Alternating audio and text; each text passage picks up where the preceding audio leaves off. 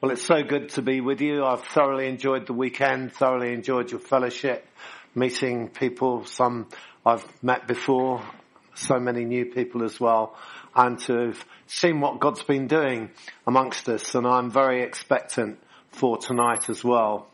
There are lots of different styles of preaching, and actually, normally, I am what is called an expository preacher, line on line, precept on precept, but um, it's been a bit of a smorgasbord. Do you know what that is?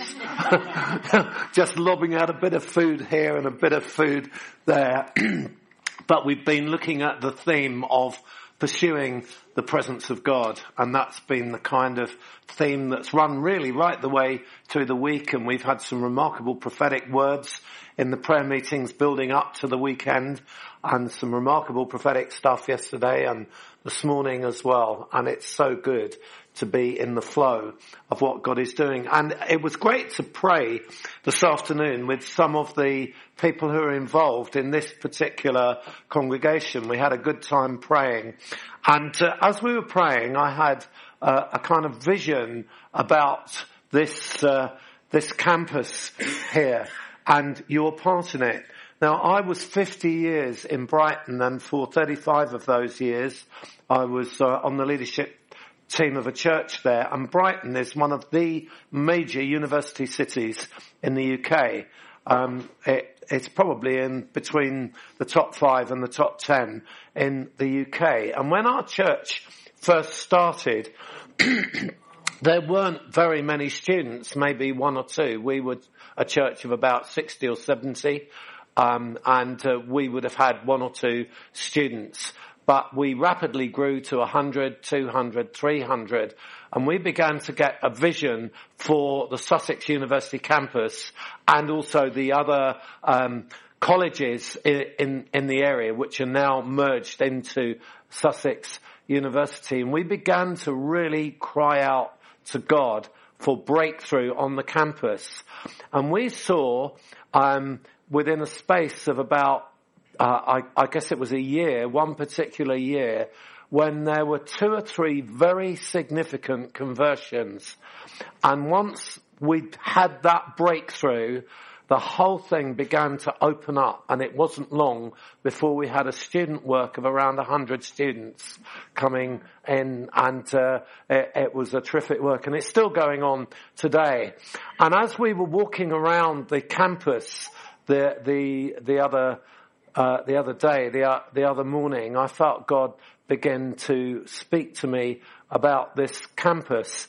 And um, before I go to that, just to say the prophetic word, um, the prophetic picture I, I had this afternoon was, um, you know, goes back to the days of gold mining when the prospectors would go out and they would sense that there was gold and they would put a stake in the ground to claim it. They would stake their claim. That's where that expression comes from. And that would be theirs. And I just saw your meeting here at this particular time as putting a stake in the ground on this campus for God.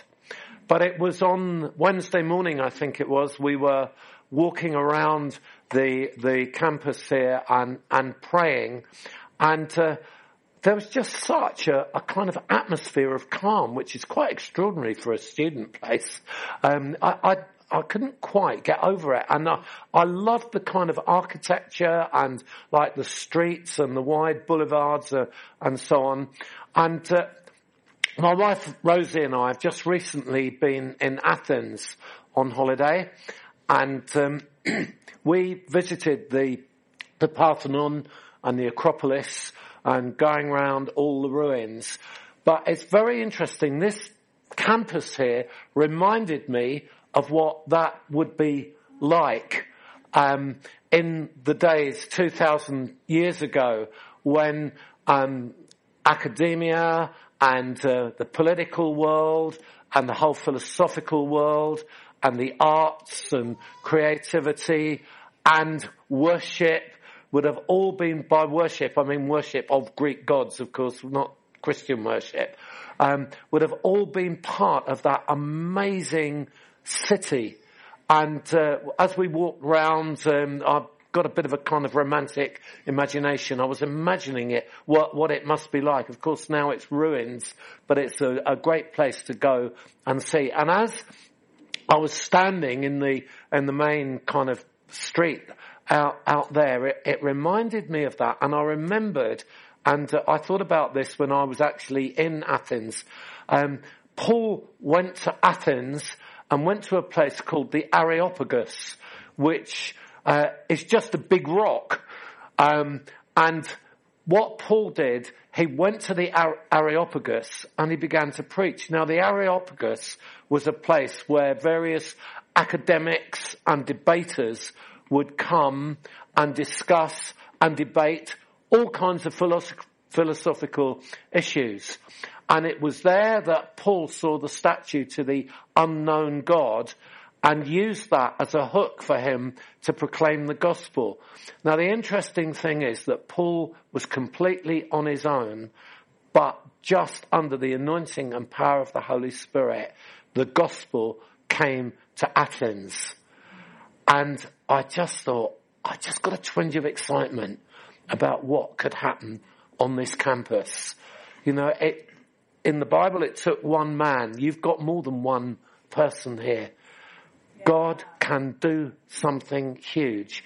And I want you to really hang on to what I say this evening because I want to try and help and equip you and lift your faith for what God can do. And uh, we've been looking at this whole theme of the the presence of God, pursuing God's presence. And if you've been with us, some of you have been with us in all of the meetings. Well done for staying the course. That's brilliant. Um, but we've been looking at this whole concept of God right through from Eden, um, after God had created mankind, um, right right through the Bible, there is this theme of God dwelling with His people that God is a speaking, communicating God. He's a God who wants to interact with us. And we read that in the Garden of Eden, um, that there was this wonderful relationship. God walked with Adam and Eve in the cool of the day. There was that easygoing, wonderful relationship. And God made Adam to relate with him in three ways. And this is what makes Adam the supreme pinnacle of creation. And uh, by Adam, I mean, of course, Adam and Eve. I'm not being gender exclusive or politically incorrect here. Okay, God made, made Adam and Eve. He made mankind. And it was in order that they could relate with God in three ways. And one way was that they could actually hear God speak.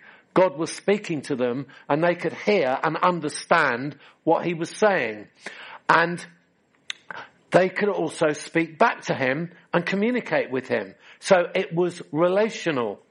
But there was another aspect of that, and that was that God actually delegated authority to Adam to rule over the lower order of creation. So he was to name the plants and name the animals. So these three ways in which man related with God, theologians have identified by three particular words. The first I would call the prophetic. Now I'm not talking about being a prophet. I'm talking about what the broad word prophetic actually means. It means to be able to hear God speak and to be able to communicate His word and to speak His word. So that is the essence of being prophetic. So God made Adam in this prophetic dimension. He was able to communicate God's word. But he was also able to minister to God and serve God. And that's what we call the priestly dimension. So Adam would not only have heard God speak and speak God's word, the Bible tells us that the whole of creation gave glory to God. Well, how does creation do that when it's inanimate? Well, Adam was to be the mouthpiece of praise for creation. So he spoke the praise that God had put into the trees and the animals and uh, and everything else, the whole of creation. It gave glory to God. It was a reflection of His creative character, of His power and His, his might, His beauty and His order. And Adam was the mouthpiece of all that. And so he was a priest. He was the priest of creation. And he was also a king in the sense that he brought rule and government over the lower order of creation. And the creational mandate was that Adam was to extend Eden. And so he said to Adam and Eve, you're to be fruitful and multiply. And, and the, the, the whole cosmos was in chaos. Adam was to extend Eden. And so that creational mandate was given to him. But of course, when Adam sinned, and sin entered into the world, that mandate was lost. Well, it wasn't actually lost, but it was no longer going to be fulfilled in the way that God had directed them. Now, God is sovereign and He knew this was all going to happen, but what we find is that the rest of the Bible is the story of the recovery of Eden. It's the recovery of that glorious temple where the presence of God flooded it and filled it and where mankind was to be prophetic, prophetic, priestly and kingly. And so the temple was to be extended. And so what we find is that there are various pivotal points in the Old Testament where God reminds them of that creational mandate, manifests himself in a particular way, and there's an understanding that God wants to dwell with humanity. One of those times were, was Jacob when uh, he was running away from his brother Esau. And he came to a place and uh, he knew, he thought Esau was going to kill him and he starts to cry to God and he might have been praying something like, Lord smash Esau or something. I don't know what he was praying, but he was praying and he was scared. But as, as he was praying, he suddenly saw this ladder going up from this pillar of stone where he was laying. And this ladder had angels ascending and descending on it. And God was speaking to him. And Jacob said something interesting. He said, this is none other than the house of God. Bethel, God's house. And there God manifested his presence and it was a microcosm of something bigger that God was going to do. And so through the time of Moses and then David and then the temple, there was this whole concept of the presence of God being with his people. Now, we know when we look at the Old Testament that there were times when the people of God were not really living as God had expected them to. And during the time of Ezekiel, the children of Israel had so backslidden that God's judgment was upon them and exile was going to take place the Jewish people were going to be taken to Babylon and Ezekiel was actually a prisoner of war and he'd been captured and he was a, a, prophet and in this state of being um, if you like, I suppose behind the modern equivalent would be behind the barbed wire fences with the towers with the guards on and the electric fences and so on. He was the ancient equivalent of that kind of situation. That was what he was in. But God began to speak to him and talk to him about a new era, a new covenant, a new time that was coming where what had been promised in Eden with the temple, the glory and the majesty of it, God's presence with his people, Ezekiel looked down through the ages and he saw a temple. Now, the Jerusalem temple had been destroyed and was being destroyed at the same time that Ezekiel was actually there. And so what was Ezekiel talking about? Well, there was a restored temple that came a bit later during the time of Haggai uh, and uh, other prophets, Zechariah. There was a the, when the children of Israel went back from Babylon, the second temple was built. But in the second temple, there was never ever a manifestation of the Shekinah glory. It was there in the first temple, but even though the second temple had been built, and even though there'd been an incredible restoration, the Shekinah glory had gone. And it never ever came back. Why? Because the temple that Ezekiel was prophesying about was going to be fulfilled under a new covenant in a new era and would be fulfilled when the prophet, priest and king, the second Adam, the one who was God's articulated speech to the human race, the word made flesh, when he appeared, he was the prophet par excellence. He was the priest who came not only to minister to God, but to offer himself as a sacrifice. And he was the king who demonstrated his kingly authority by overcoming Satan and rising again from the dead. And so there's a looking down through the ages that Ezekiel has to this era when this second Adam would come, this prophet, priest and king would come as the new temple, Jesus would be that new temple, but he would establish a temple of people, of believers who are joined together to be one people who were together prophetic, priestly and kingly. And that's the mandate that's on the church. So we are to be a prophetic people, a people who speak of God's word. And we do that in the church, but we also do it in the world. We are to be a priestly people who minister to God and give Him the sacrifice of our praise. We become living sacrifices. It's all temple language.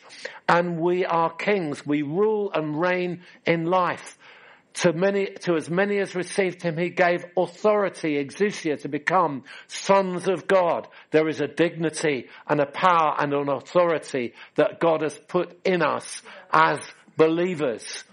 And so, when Ezekiel sees this temple, he sees a river running from the throne, and as we saw this morning, it's not just from the throne, it's from the altar. And as a result of Jesus' death, the Holy Spirit was poured out in power in order that this river of God might begin to flow. So let's read the passage from Ezekiel 47. Then he brought me back to the door of the temple and behold water was issuing from below the threshold of the temple toward the east, for the temple faced east. The water was flowing down from below the south end of the threshold of the temple, south of the altar. Then he brought me out by way of the north gate and led me around on the outside to the outer gate that faces toward the east. And behold, the water was trickling out on the south side. Going on eastward with a measuring line in his hand, the man measured a thousand cubits and then led me through the water and it was ankle deep. Again he measured a thousand and led me through the water and it was knee deep. Again he measured a thousand and led me through the water and it was waist deep. Again he measured a thousand and it was a river that had risen. Uh, it was a, it was a river that I could not pass through for the water had risen. It was deep enough to swim in. A river that could not be passed through. And he said to me, son of man, have you seen this? Then he led me back to the, to the bank of the river. As I went back, I saw on the bank of the river very many trees on the one side and on the other. And he said to me, this water flows toward the eastern region and goes down into the Arabah and enters the sea. When the water flows into the sea, the water will become fresh. And wherever the river goes, every living creature that swarms will live. And there will be very many fish. For this water goes there for this water goes there, that the waters of the sea may become fresh. So everything will live where the river goes. Fishermen will stand beside the sea from Engedi to Eneglaim. It will be a place for the spreading of nets. Its fish will be of great, very many kinds, like the fish of the great sea. But its swamps and marshes will not become fresh. They are to be left for salt. And on the banks on both sides of the river, there will grow all kinds of trees for food. Their leaves will not wither, nor their fruit fail, but they will bear fresh fruit every month because the water for them flows from the sanctuary. Their fruit will be for food and their leaves for healing. So this river flows from the altar and what it is a picture of is the river of God, the Spirit of God flowing through from Pentecost right up until the time when Jesus comes again. So there is what we call an eschatological dimension to this. It's looking forward from Pentecost to the time when the new heavens and the new earth will be established when Jesus comes again. How do I know that? It says so in the last book of the Bible, because as the New Jerusalem comes down out of heaven, and as we are in the new heavens and the new earth, this river flows right through the center of it. And you know, when, when we are in that place, we're not going to be floating around on clouds singing worship songs and playing harps. Thank goodness. Okay, we will be living normal lives as normal people, but completely without sin and forevermore with the Lamb on his throne, God loving us and the river of life feeding us and nourishing us and strengthening us. That's our eternal hope. That's where we're going. So that in a nutshell, is the big view of the Bible and the presence of God. And that's what we're pursuing. That's what we're going after. Now I want to give this a particular application for us tonight personally and we'll see if we've got time to go a little bit more beyond that. But I want to give it a particular personal application to us because the Holy Spirit is very personal to us. And that is why the temple of God is not just the church. Paul says, do you not know that your body is the temple of the Holy Spirit. So the Holy Spirit indwells in us. And when we become Christians, we are born of the Spirit. We are wakened up by what the Puritans used to call the effectual call. God gives us an alarm clock inside, wakes us up, puts His Spirit in us, and we come to repentance and faith and belief in Jesus as our Saviour, and we are born again. We have the genetic endowment of our Father through the Spirit within us. So we become sons of God. Jesus is our elder brother. I love the story of the Scottish Covenant, Covenanter girl in the 17th century when King Charles I of England made a decree that uh, that everybody had to worship in a particular way with the what, what was the Anglican prayer book and you could not be in what was called the free church.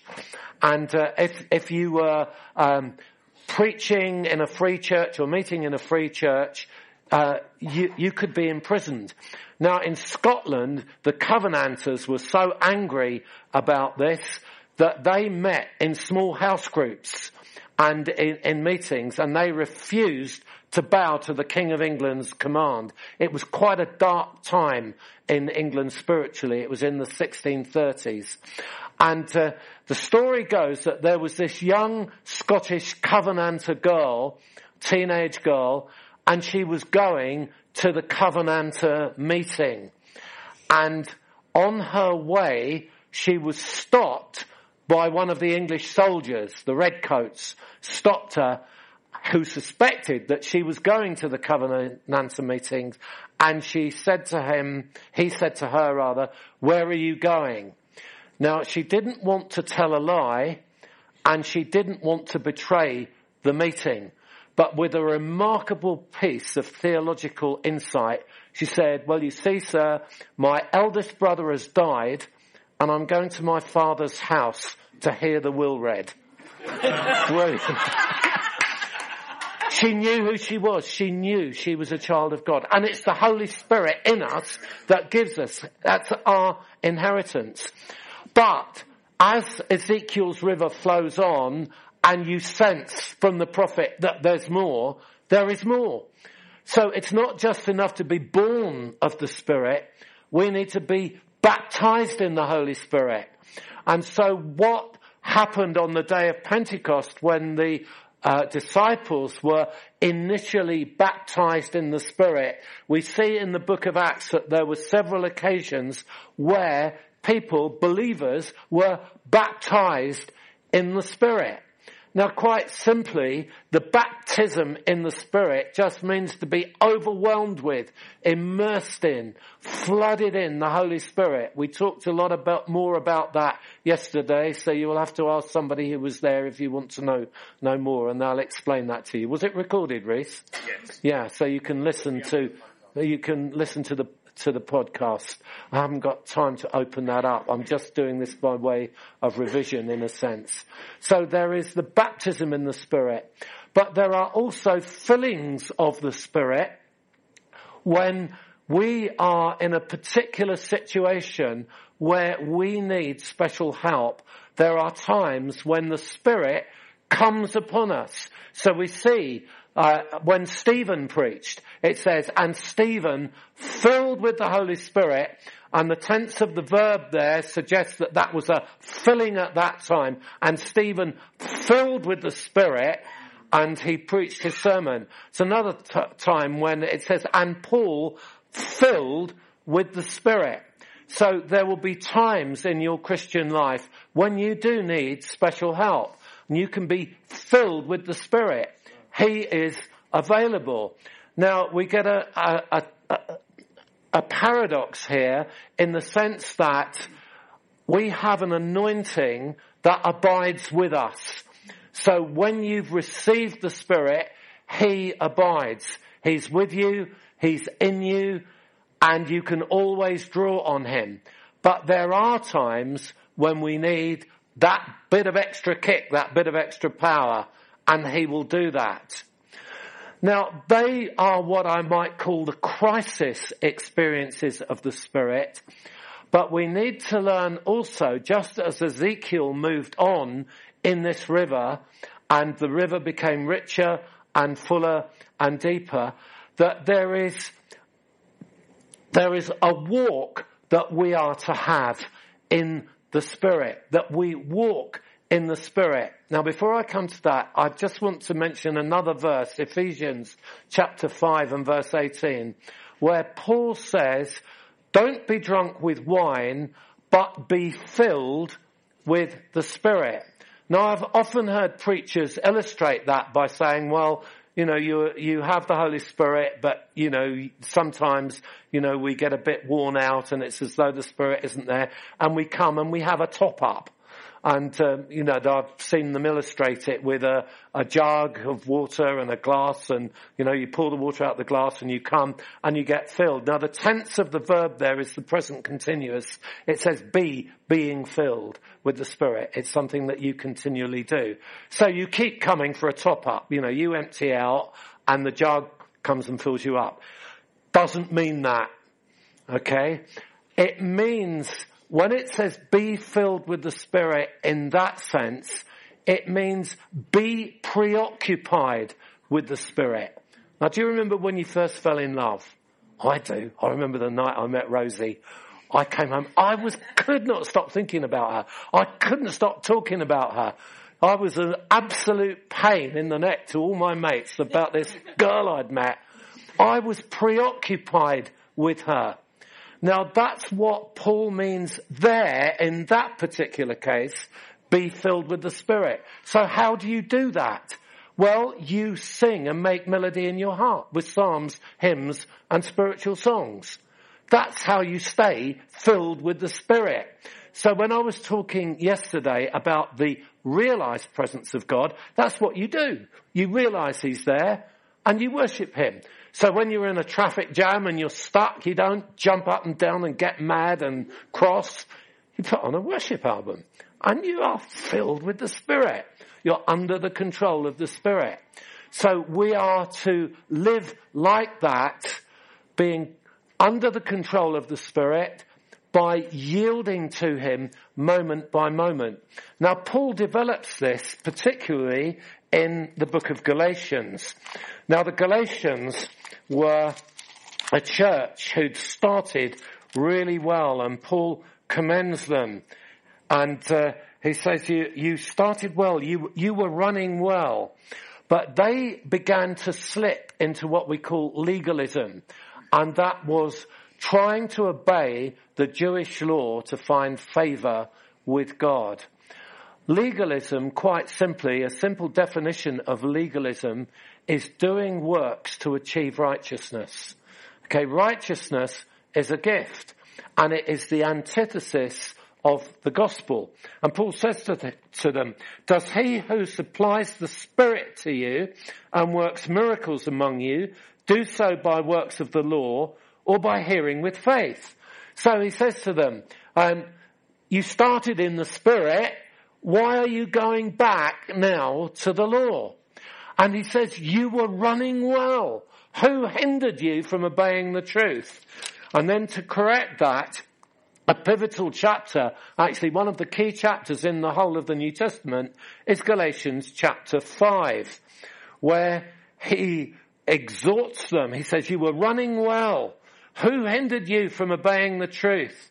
And he, he, he urges them and he says this, and he says it a couple of times. He says, but I say, walk by the Spirit and you will not gratify the desires of the flesh.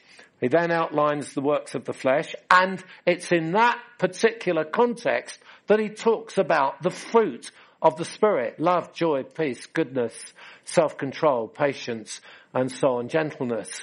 So it's not the fruits of the Spirit, it's the fruit. It's one fruit with all these different expressions. Now, how do we do that? We walk by the Spirit, or we walk in the Spirit. Now the Greek word for walk there is the word peripateo, from which we get the English word peripatetic, which means to walk about. So what is it saying? Walk about in the Spirit. The whole rounds of life's activities you conduct in the Spirit. So when you're doing a day's work, when you're with the family, putting the kids to bed, whatever you're doing, when you're having a game of football, skiing down a mountain, whatever it is, you, you tell the things that I like, can't you?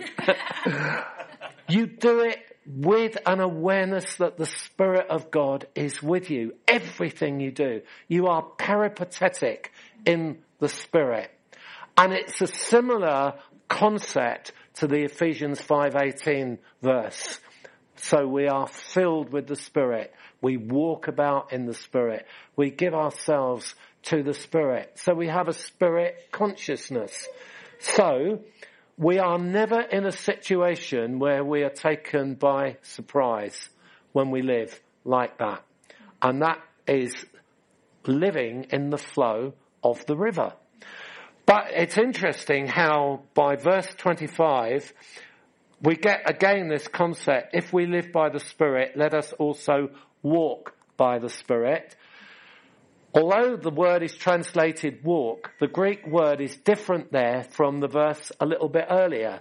The Greek word there is stoicheo, which means to walk in line. You keep in step with the Spirit. Now that has two implications.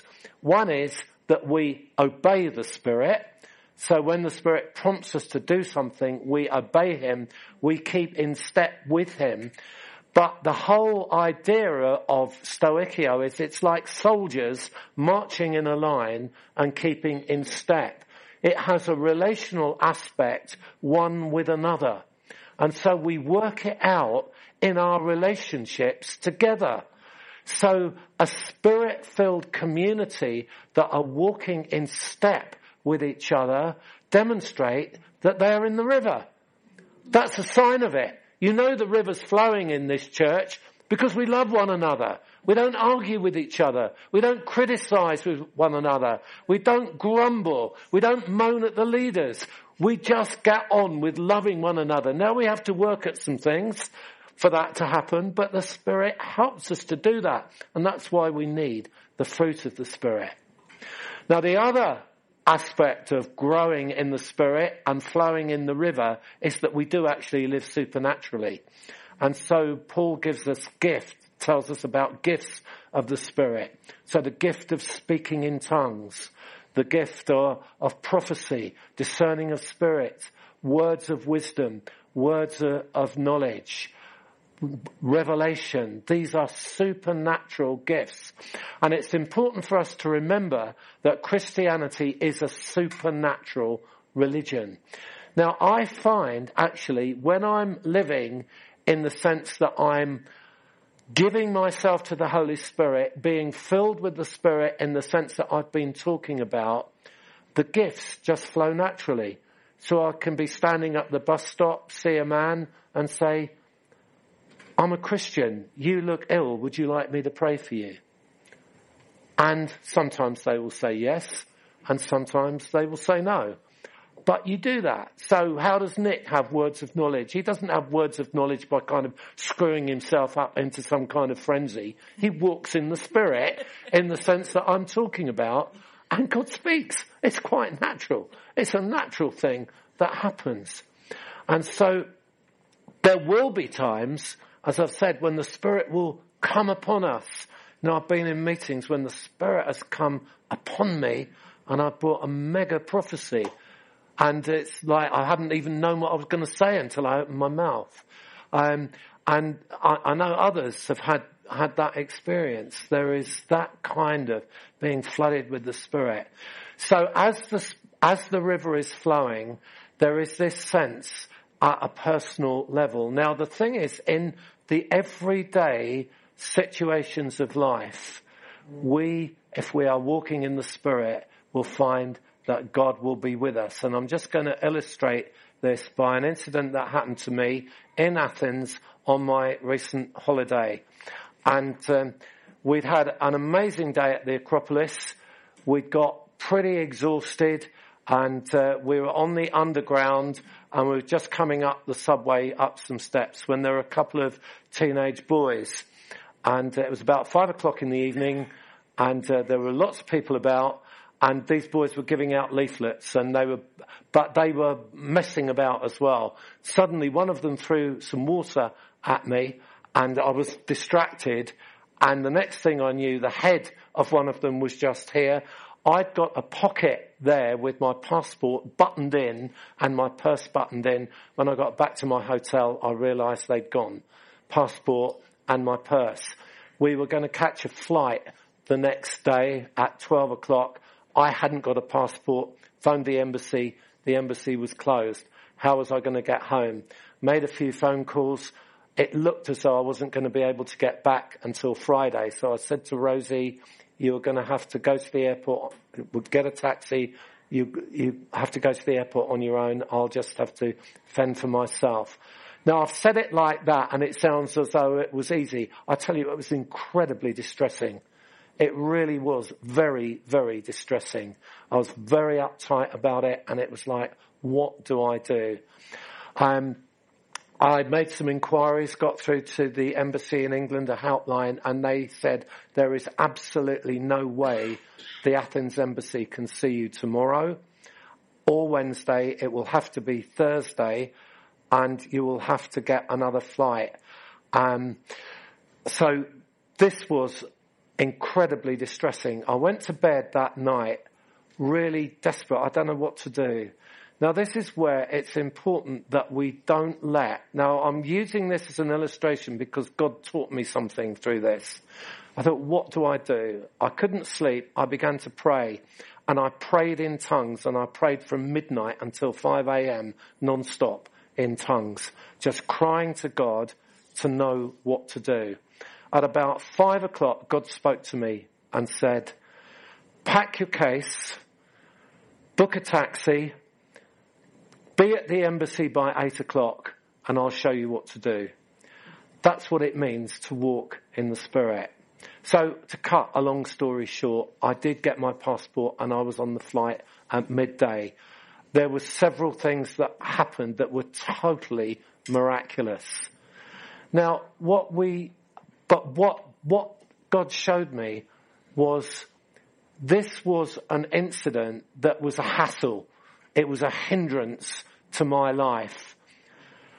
But if I walk in the Spirit, then God will show me what to do. Now, if I hadn't got the passport, I would have still been walking in the Spirit.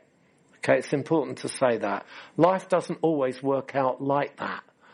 Not everything happens as well as that. I know that. But if we learn to walk in the Spirit, what we get is God's take on our situation. We get His view of it. He's sovereign over everything. We get His view on it. Okay, so what does it mean to be in the river? Well, everything that I've told you on a personal level. I'm just going to land this now by saying that it is also, I believe, a prophetic scripture about what God wants to do in His church. And as this river gets richer and fuller and deeper, it is a picture to me of the progression of Christianity from the day of Pentecost to the time when Jesus comes again. Now on, just after the day of Pentecost, you remember the story when Peter and John healed the, the man at, at the gate of the temple who, who was lame. And uh, it drew a big crowd and Peter began to preach. And he preached about Jesus and he said, Jesus who heaven must receive until the restoration of all things. That's the second coming. But there will be times of refreshing from the presence of the Lord until that happens. And so through church history, there have been times of refreshing from the presence of the Lord. This year we've celebrated the 500th anniversary of the Reformation. That was a time when God's Spirit moved very powerfully in Europe. It was an incredible move of the Spirit of, uh, of God.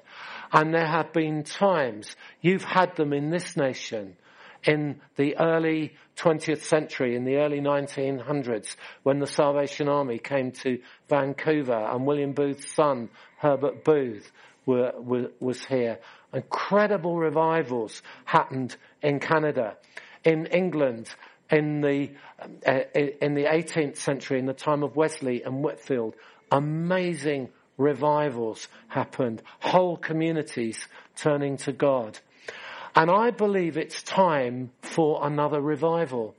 I believe that the only way the church is going to survive is something happening that goes beyond what we are doing now. And I believe that that is thoroughly biblical for us to cry out for another time of refreshing. And over the last year, I've been preaching a lot about revival. God's been building in an expectation. I grew up in a family that had a revival consciousness. My grandparents on my on my father's side were in the Booth revival.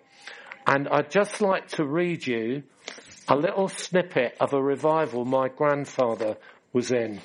And this was in 1901 and he'd been sent by William Booth to the city of Hull, which is in the north of England. And on the train, on the way, he covenanted with God that he was going to start half nights of prayer, regardless of what the, in the Salvation Army, they didn't call them church members, they called them soldiers. Regardless of what the soldiers said, he was going to do it. When he arrived at the station, he was met by a delegation from people from the Salvation Army who said, we believe God has told us to start half nights of prayer. So the two things had connected. So I've actually got my grandfather's handwritten diary with this in, um, and uh, he, he says the prayer meeting started well, many people coming. Then they tailed off, but I kept going. It's in his handwriting. I kept going. He said, then they came back one by one. Then the fire fell and revival came. Now, I found some newspaper cuttings of what that revival looked like. Now, the language, it's the Salvation Army. It is early 20th century, so you'll have to kind of get through that. But look at the impact of this. Okay. Another desperate night attack was made on Saturday night by the warriors of the corps. We met at the barracks at 10.30 and went forth to storm the enemy's ranks. We pitched outside one of the large pubs in the district, right in the heart of the enemy's camp. After some sharp shouting, between 50 and 60 drunkards came to the hall, some smoking and singing songs while the meeting was going on. After faith dealings, eight came to the cross. Here's the next night. Continued bombardment by Captain McLaughlin and fighting Billy McLeod. I love it. Great crowds swept into the barracks where through prayer and fire the soldiers danced, laughed and cried all at once, bringing two souls to the mercy seat. Then 22 soldiers rushed to the midnight battle for the souls of drunkards, harlots, thieves and vagabonds and brought 67 of them to the barracks where they heard the terms of peace from the messengers of the king and nine made an unconditional surrender. On Sunday, we captured nine more prisoners. Love the language. For the weekend, 20. And that goes on night after night after night. Two pages uh, of, of re- reports. Hundreds of people saved. And the key to that was prayer. And I had the joy of living with my grandfather. He died when I was eight and I remember very clearly his passion, his love for Jesus. He was uh, in his seventies when when he died, but he was a, a young man and he was on fire for God. And I, I've lived with that passion for revival ever since. On my mother's side, they were my grandparents were family friends of Evan Roberts. They were converted in the Welsh revival. And I had the joy of meeting Evan Roberts' sister when, um, in the early 60s when I was first baptized in the Spirit. And I talked to her. It was in the cottage where Evan lived and where he grew up. And I said, what was the secret of the revival? What was the secret with Evan? And she said, well, you see that shed. Uh, is Millie here? Yeah. Yeah, I nearly said it in a Welsh accent.